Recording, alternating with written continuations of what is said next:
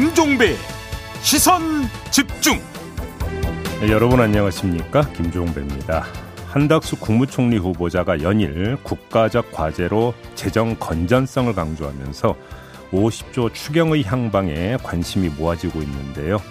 우석진 명지대 교수와 함께 이 문제 진단해 보겠습니다 민주당에선 송영길 전 대표의 서울시장 출마에 대한 비판의 목소리가 높아지고 있는데요. 2부에서 김민석 의원의 입장 들어보고요. 3부에선 경기지사 출마를 선언한 국민의힘 유승민 전 의원 만나보겠습니다. 4월 5일 화요일 김종배의 시선집중 광고 듣고 시작합니다.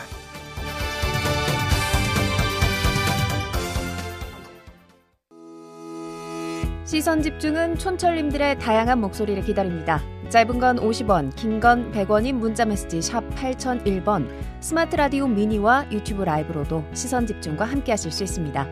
믿고 듣는 진품 시사 김종배의 시선 집중.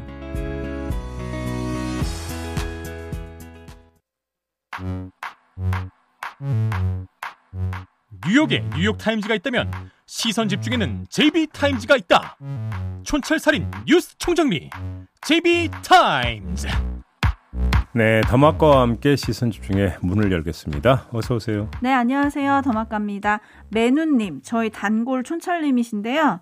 종배형, 까꿍, 웃으며 진행하세요. 라고 인사를 보내주셨습니다. 아, 웃고 있잖아요, 지금. 네, 네, 매누님이 웃게 하셨네요. 감사합니다. 음, 음. 오늘이 식목일이고 어제가 이제 식목일 하루 전날이었는데요. 네. 어젯밤에 강릉, 세종 그리고 하남에서 산불이 나가지고 좀 아찔한 시간을 보냈습니다. 네. 한 그루의 나무를 심는 것도 중요하지만 몇십 년 자란 나무를 잘 지켜내는 것도 중요하다라는 생각이 들었는데요. 음. 오늘 식목일 자나깨나 불조심 다시 한번 외쳐봅니다. 그래도 얼마 전에 몇 번 비가 내렸잖아요. 아, 네. 아, 그래서 이제 봄감은 좀 해소가 되고 그래도 좀 한시름 덜었다 생각했는데 또 그것도 아니었나 봐요. 네, 아무튼 네, 불이 한 번 붙으면 어, 무섭게 그러, 붙는 것 같아요. 그러니까요. 좀 주변을 좀 잘 살피셔야 될 것 같습니다. 에이스타인 가실까요? 네, BTS 그룹 방탄소년단이 세계 팬들의 마음은 사로잡았지만 음. 그래미의 벽은 좀 높았습니다. 네. 2년 연속 수상이 불발됐는데요. 전 세계 팬들의 항의가 좀 쏟아진 하루였습니다. 음. BTS 멤버들도 아쉬움을 아주 솔직하게 표현했는데요. 잠깐이라도 그 목소리 들어보시죠. 이걸로 보답을 해드릴 수 있다 이런 생각이 컸어가지고 그, 그게 좀 많이 아쉬운 거 같아요. 뭐, 솔직히 뭐 기분 별로 안 좋은 건 팩트예요. 아 뭐 근데 난 진짜 솔직한 게 좋다고 생각해. 음. 오늘 슬프고 내일 괜찮으면 되죠. 네, 어제 슬펐고 오늘 괜찮으신 거 맞겠죠, 네, 아렘님. 네. 자, 그래미의 외국인 혐오는 처음이 아니다 이런 외신 보도도 등장을 했던 하루였는데요. 음. 4936님이 시사계의 BTS 종배님 오늘도 파이팅이요. 라고 보내주셨는데, 어떻게 시사계의 BTS JB. 네. BTS의 2년 연속 수상 불발 어떻게 보셨습니까? 아까 조금 전에 전해주시면서 전 세계 팬들 항의가 쏟아지고 있다고 했잖아요. 네. 이, 그 말을 바꾸면 그래미 쪽에서 스스로 왕따를 자초했다 이런 이야기가 된다는 거죠. 그럼 가뿐히 들여밟아 드리면 되는 거죠. 뭐 더 얘기할 게 뭐 있어요? 자기들이 자기 무덤 파고 있는데 뭐 어떻게 하겠습니까? BTS가 이번 주말에 이제 미국 공연에 돌입한다고 하는데요. 네. 세계를 쭉쭉 뻗어나가는 매력에 언젠가 그래미의 벽도 무너질 날이 오지 않을까요? 그런 날을 응원을 하면서 예. 저희는 본분에 충실한 JB타임즈를 시작하도록 하겠습니다. 네. 첫 번째 주목할 뉴스는 어떤 건가요? 민주당 의원들이 어제부터 국회 본청 앞에서 농성에 들어갔습니다. 기초의원 중대선거구제 도입 주장하면서 농성에 들어간 건데요. 뭐 저희도 저번에 토론 또 진행하지 않았습니까? 네. 이 대선 과정에서 윤석열 당선인이 중대 선거구제를 선호한다고 했고 안철수 인수위원장도 다당제에 대한 소신을 밝혔다 이렇게 환기시키면서 빨리 국민의힘은 심의에 나서라 이렇게 촉구를 한 거죠. 네, 이게 계속 평행선을 달리고 있는 모양이죠. 예. 근데 이게 전개특위에서 지금 계속 평행선을 달려오다가 뭐 결국 이제 급기야 농상까지 들어간 거 아니겠습니까? 네. 근데 자, 원내 과반을 점하고 있고 정의당까지 정치개혁 법안 처리에 동조를 하고 있으니까 그냥 처리하면 되지 않을까 이렇게 생각하기 쉬운데 이게 좀 간단한 문제가 아니긴 하죠. 21대 총선을 앞두고 선거법을 미래 붙였다가 다른 것 몰라도 선거법만은 합의 처리가 원칙인데 이걸 깼다. 이런 국민의힘의 극심한 반발을 산 바가 있지 않습니까? 네. 이게 좀 고려가 된 부분이 있을 것 같고요. 또 국민의힘은 그 헌법재판소에서 헌법 불합치 결정을 받은 광역의회 선거구 조정 문제 이걸 좀 걸고 있는 거 아니겠습니까? 네. 여기서 지금 딱 막혀 있는 것 같은데 근데 이런 문제 말고도 숨은 그림이 하나 더 있는 것 같습니다. 그게 뭐냐면 이번 건은 대선 이후 그리고 사실상의 여소야대 상황에서 발생한 첫 번째 의정 갈등 사안이다. 음. 이렇게 볼 수 있는 거 아니겠습니까? 네. 다시 말해서 1라운드가 시작이 됐다라고 봐야 되는 거죠. 어허. 이 1라운드가 갖는 상징성이 있습니다. 국민의힘 입장에선 소여의 한계를 너무 일찍 인정해 버릴 수 없다라는 거고요. 네. 민주당 입장에서는 아 거야의 무력함을 노출시킬 수 없다. 음흠. 또 이런 절박감이 있는 거 아니겠습니까? 네. 이런 사정이 강대강의 대치를 부른 것 같다. 이렇게 볼 수 있는 거죠. 네. 제가 볼 때는 이 문제는 지금 이제 8일 국민의힘 원내대표 선거가 있지 않습니까? 있죠. 새 원내대표가 등장을 해야 좀 가닥을 잡을 것 같다. 이렇게 봐야 될 것 같습니다. 근데 그렇게 늦춰져도 6일 지방선거를 치르는 데는 문제가 없습니까? 네, 지금 당장 문제가 있죠. 지금 예비 후보 등록은 벌써 시작을 했는데 광역 의원 같은 경우 선거가 지금 정리가 안 되니까 네. 어디에 지금 등록을 할지도 지금 갈피를 못 잡고 있다는 얘기도 전해지고 있지 않습니까? 그러니까 지역 곳곳에서 발을 동동 구르는 예비 후보자들은 많은데 국회는 좀 꽉 막혀 있어서 네. 그럼 이걸 어떻게 풀어야 되는가 싶은데 네. 어제 민주당이 이제 농성을 돌입한다 이런 뉴스가 전해지니까 네. 야당으로서 태세 전환하는 거냐 뭐 이런 댓글이 달리기도 하긴 했더라고요. 음흠. 어쨌든 지금 주목할 포인트로 짚어주신 거는 8일로 예정된 국민의힘 원내대표 경선을 지금 꼽아주신 거잖아요. 그렇죠. 그러면 누가 될 거냐 이게 지금 제일 중요한데 궁금하고요. 저번에도 말씀을 드렸다시피 권성동 의원이냐 아니냐. 그렇죠. 이구도라고 말씀을 드렸잖아요. 네. 지금 그렇게 가고 있지 않습니까? 그러니까 뭐 김 권성동 의원 외에 금, 김도읍 의원이나 조혜진 의원도 아, 뭐 이야기가 되고 있다고 하는데 네. 가장 강력한 경쟁자였던 김태흠 의원이 충남지사 쪽으로 턴을 했다. 턴. 뭐 네. 이런 이야기가 나오고 있는 상황에서는 권성동 의원이 무난하게 아, 원내 대표가 되지 않겠느냐는 전망이 좀 많이 있는 것 같고요. 그러게요. 권성동 의원은 누가 뭐라 해도 윤회관 중에 윤회관 아니겠습니까? 네. 그런 상태에서 결국은 일정하게 자율성을 가질 수 있을 것 같은데 의정에 있어서 바로 이 1라운드의 승부를 어떻게 결정지을 것인가. 음흠. 요게 이제 관전 포인트죠. 그래서 윤석열 당선인이나 윤핵관 중에 윤핵관인 권성동 의원 입장에서도 여소야대 국면에서 어떻게 지금 소수 여당으로서의 스탠스를 취할 것이냐라는 문제가 있잖아요. 네. 그 본보기를 아마 요번 건으로 삼으려고 할 가능성도 있죠. 어허. 어떤 스탠스를 취할지 한번 좀 잘 볼 필요가 있을 것 같습니다. 네. 그런 점에서. 어제 하태경 의원이 청와대와 잘 통하는 사람이 차기 원내대표가 돼야 된다라고 얘기를 했잖아요. 네. 청와대랑도 잘 통해야 되지만 야당과도 잘 통해야 되고 또 국민들하고도 잘 통해야 되지 않겠습니까? 물론 그렇긴 하죠. 네. 지금 음. 속보가 들어왔는데요. 권성동 의원 오늘 오후 2시에 음. 국민의 원내대표 출마 선언을 한다라는 네. 속보도 들어와 있습니다. 그리고 조금 전에 청와대하고 잘 통해야 된다고 말씀하셨는데 네. 얼마 뒤에는 바꿔야 되고 용산하고 잘 통해야 된다. 이렇게 바꿔야 될 것 같습니다. 아, 네, 네 알겠습니다. 네. 용산 시대. 아직은 근데 청와대입니다. 네. 네. 제이비타임즈 다음 주목할 뉴스는 어떤 건가요? 한덕수 국무총리 지명자가 어제 출근길에 기자들하고 이제 질의응답을 했는데 론스타 관련 이야기가 나왔어요. 네. 그한 대목 잠깐 들어보시죠. 조심스러운 질문이긴 한데 이제 저축은행 사태 책임론이나 이제 론스타 사건 관련해서 김행정 고문료 문제 같은 경우 시민단체에서 이제 인수위 측에 이제 문제 제기를 좀 하기도 했는데 이런 부분들도 좀 문제가 없다고 생각하시는지 한 말씀. 그거는 물론 뭐 인사청문회 시에 전체적으로 다 아, 질문이 있으시면 설명을 하겠지만 아, 저는 론스타 문제에 대해서는 국가 정부의 에, 정책 집행자로서 관여를 한 적은 있지만 어, 김현장이라는 제 사적인 직장에서의 관여된 바는 전혀 없습니다.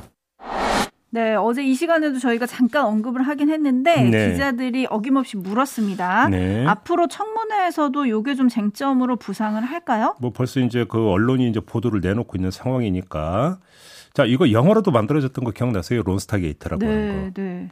그 기억하시죠? 네. 근데 이게 워낙 복잡한 사건이기 때문에 여기서 다 지금 정리를 해드리기는 좀 힘들 것 같고요.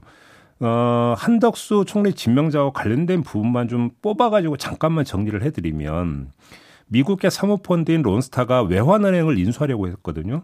근데 당시 규정에 보면 금융자본만이 인수할 수 있고 산업자본은 인수를 못하게 되어 있었는데 유일하게 산업자본이 인수할 수 있는 경우가 뭐냐면 자기 자본 비율이 8% 이사 이하인 부실금융기관은 인수할 수 있다. 음. 이런 규정이 있었는데 근데 느닷없이 외환은행의 자기 자본 비율이 6%라는 결과가 나왔고 이걸 기초로 이제 론스타가 외환은행을 인수를 했던 거거든요. 네. 근데 이 자기 자본 비율 6%라는 게 조작됐던 거 아니냐 이런 의혹이 제기가 됐고 계속 문제가 됐었던 것이죠. 음. 근데 이때 론스타의 국내 변호를 맡은 곳이 어디냐면 김앤장이었다라는 겁니다. 그리고 한덕수 그러니까 총리 지명자는 김앤장 고문이었다라는 거고요. 네. 그래서 이제 연관성 문제가 이제 좀 제기가 되고 있는 건데 뭐 그 진실은 청문회 과정에서 다를 테니까 좀 지켜보도록 하고요. 주목할 포인트 두 개만 뽑아서 말씀을 드리면 이제 의혹 공방이 시작이 된 거 아니겠습니까? 네. 근데 이 공방이 여야의 단순 구도로 진행이 될 것 같지는 않다라는 점입니다. 투기자본 감시센터가 인수위원회에 이 문제를 일찌감치 제기했었다는 보도가 나오지 않았습니까? 네네. 일찌감치 보냈다고 그러더라고요. 그러니까요. 투기자본감시센터 같은 시민단체가 팔가다 붙이고 나설 게 이제 거의 자명하다고 봐야 될 것 같은데 자, 이게 청문 전국에 어떤 영향을 미칠 것인가. 음. 이걸 일단 좀 하나를 봐야 되는 거고요.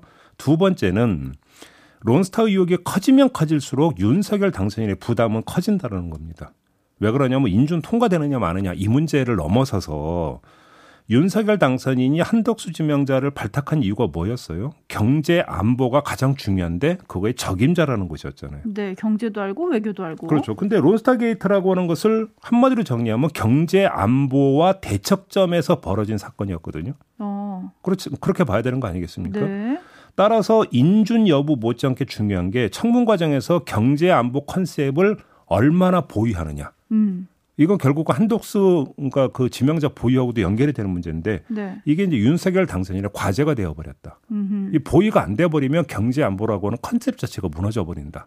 요 점도 함께 봐야 된다는 것이죠. 네, 지금 봐야 되는 포인트 두 개를 짚어주셨는데 그런데 론스타 관련 의혹이 사실은 2007년 음. 총리 인사청문회에서도 제기가 됐었거든요. 예. 근데 이때는 인준이 됐잖아요. 그러게 이게 뭐냐면 제가 어제 그래서 그런 말씀을 드렸잖아요. 윤석열 그 대선 단계로 다시 돌아가면 윤석열 후보 관련 의혹이 청문회 과정에서 제기되지 않았, 않습니까? 네. 근데 왜 또 제기합니까? 이런 얘기가 그때 많이 나왔잖아요. 음흠. 똑같은 얘기가 지금 또다시 지금 나오고 있는 거죠. 그러니까요. 어제 그래서 그 말씀 드리지 않았습니까? 여야가 이제 뒤바뀌어 버리지 않습니까 공수가 네. 이 부분이 청문회에서 한덕수 청문회에서 어떤 역학구도를 형성할지 요걸 좀 보자라고 그래서 어제 말씀을 드렸던 거죠. 요거 좀 봐야 되는 포인트인 것 같습니다. 네. 당시 한나라당 의원들이 주도적으로 모종의 역할을 하신 거 아닙니까? 막 이런 식으로 몰아붙였었거든요. 네, 그래. 네, 요 지켜봐야 될 것 같고요. 그리고 한덕수 총리 후보자가 어제 취재진에게 밝히기는 음흠. 당시에 김앤장이 론스타를 법률 대리하는지도 나는 몰랐다. 라고 얘기를 했다고 합니다. 글쎄요. 고문이었는데요. 모를 수 있었을까요? 그러니까요. 고문인데 몰랐다. 모를 수 있는 거지. 이건 일단 물음표를 좀 남겨두고 예. 청문회에서 해명을 또 하실 테니까 그걸 지켜보도록 하고요. 예. 또 다른 논란거리가 등장을 했습니다. 음. 김앤장에서 최근 4년 동안 음. 받은 고문료가 18억 원을 넘는다. 어. 그러니까 이건 좀 어떻게 봐야 될까요? 평균 1년에 4억 5천 받았다는 이야기가 되는 거잖아요. 네, 구체적으로 보면 음. 2020년 말까지 3년 동안은 연복 5억 음. 그리고 그 이후로는 연복 3억씩. 자 여기서 네. 그두 가지 코드를 뽑아서 뭐 평가를 해볼 수 있을 것 같습니다. 하나는 상식이라는 코드인데요. 네. 윤석열 당선인이 강조했던 게 공정과 상식이잖아요. 그렇죠. 자 그러면 여기서 상식이라고 하는 개념을 뽑은 다음에 관련해서 한덕수 지명자가 어제 이런 얘기를 했더라고요. 국민 눈높이로 봐서는 그런 측면도 있을 것 같다. 고액 연봉인 측면도 있다. 아, 음. 국민 눈높이와 상식은 같은 단어 아닙니까? 네. 그렇게 봐도 되는 거 아니겠어요? 네. 요점이 하나가 있는 거고요. 또 하나 두 번째, 그러니까, 그러니까 그, 뭐들 뭐냐면 안대인데 박근혜 정부 때 총리로 발탁됐다가 낙마한 적이 있었습니다. 아. 안대희 전 대법관 기억하십니까? 네네네. 네, 네, 네. 그때 낙마 이유가 뭐였는지 기억하세요? 고액 고액 수임료였어요. 그렇죠. 그러면서 이게 결국은 장관 이용과 연결이 되는 거 아니냐라고는 문제가 제기가 됐고, 네. 그래서 결국은 낙마를 했는데 자 그러면 한덕수 지명자가 김현장에서 이렇게 고액의 고문료를 받았던 것이 또 정관예우 차원 아니냐 이런 음. 문제 제기가 이제 벌써 따라붙고 있지 않습니까? 네. 그러면 안대희 케이스하고는 다른 경우냐 이것도 앞으로 쟁점이 되겠죠. 그러게요. 지금 음. 이수연님 고문이 뭐 하는 걸까요? 라디오 헤드님, 고문만 해도 저렇게 받는구나. 무엇을 할까요? 라고 궁금해 하시는 분들이 많으시네요. 4636님도 평생 18억 벌기도 힘든데, 어떤 고문이 그렇게 가치가 있을까요? 라는 물음을 보내주셨는데, 본인이 밝힌 바에 의하면, 김앤장의 도움을 필요로 하는 외국의 큰 회사들에게 대한민국 기업 환경 등을 설명하고, 투자를 설득하는 일을 변호사들과 같이 했다. 이게 고문의 역할이었다. 그러니까 외국 기업들에게 기업 환경을 설명했다면 대한민국의 기업 환경을 그러니까 설명하고. 한국에 오려고 하는 외국 기업 입장에서 기업 환경은 뭐가 되겠습니까? 대부분이 정책 환경. 물론 시장 환경도 있겠지만. 예. 이 부분이라고 일단 해석을 한다면 경제부총리, 국무총리 뭐 이렇게 쭉 지냈던 분. 네. 그래서 이제 본인의 어떤 경험이 여기서 이제 다시 어떤 고문의 내용이 됐다는 이야기가 되는 거 음, 아니겠습니까? 그렇죠. 근데 거기까지만 된다면 말 그대로 고문이니까 괜찮은데 그러니까 정관 예우작 성격이 있었고 다시 정관으로서 일정한 역할을 했느냐. 요 부분들이 포인트가 된다고 봐야 되겠죠. 네, 현 님도 전관 예우 아닌가요? 라고 해주셨고, 마이티 완즈님은 그 값어치 일을 했겠죠. 뭔가를. 라고 해주셨고, 네. 이삼 하나님은 18억 고문료 받았다는 소식이 저에겐 고문이네요. 라는 문자를 보내주셨습니다. 네. 한편 문재인 대통령이 어제 오후에 이창용 한국은행 총재 후보자 인사청문 요청안을 국회에 제출했습니다. 네. 요게 신구 권력 갈등의 하나로 지목이 됐던 건데 어떻게 되는 건가요? 별로 그럴 것 같지 않은데요. 아, 그럼 왜 무난하게? 그러냐면 그 지명이 되는 순간에는 잠깐 갈등이 있었는데 그 다음부터는 인수위 차원에서 별로 문제제기 안 나오잖아요. 네. 얘기가 거의 안 나오잖아요. 음. 그 이야기는 뭐냐면 이창용 후보자 자체에 대해서는 그렇게 별로 비토 정서가 강한 것 같지가 않아요. 저는 그렇게 읽고 있습니다. 아, 네. 그렇군요. 네. 네, 어쨌든 20일 안에 청문 전차가 마무리될지 이것도 지켜보도록 하시죠. 음. 예. 제이비타임즈 다음 주목할 뉴스 오디오로 먼저 만나보시죠. 경찰이 수사관 10여 명을 투입해 경기도청 총무과와 조사 담당 관실 등을 압수수색했습니다. 이재명 전 경기지사의 부인 김혜경 씨가 관련된 법인카드 유용 의혹 수사에 본격적으로 착수한 겁니다. 총무과는 경기도 법인카드를 관리하는 부서로 김혜경 씨 측근이자 의혹의 핵심 인물인 전직 5급 사무관 배모 씨의 소속 부서입니다. 대선 당시 의혹을 제기한 비서실 전 직원은 수년간 배 씨의 지시를 받아 한우와 초밥 등 김혜경 씨의 물품을 법인카드로 결제했다고 주장했습니다. 10만 원치 해달라고 그래요. 10만 원치? 네, 안심으로 잘라달라고 그래요. 자체 감사를 벌여온 경기도청은 지난달 25일 횡령과 배임 혐의로 배 씨에 대한 수사를 경찰에 수사 의뢰했습니다. 김 씨는 논란이 확산되던 지난 2월 초 대국민 사과와 함께 감사 또는 수사 결과에 책임을 지겠다고 밝힌 바 있습니다. 진실이 밝혀질 때까지 최선을 다해서 협조를 하고 그리고 거기에 따라서 결과가 나오면 충분히 책임이 있다면 책임을 질 것입니다.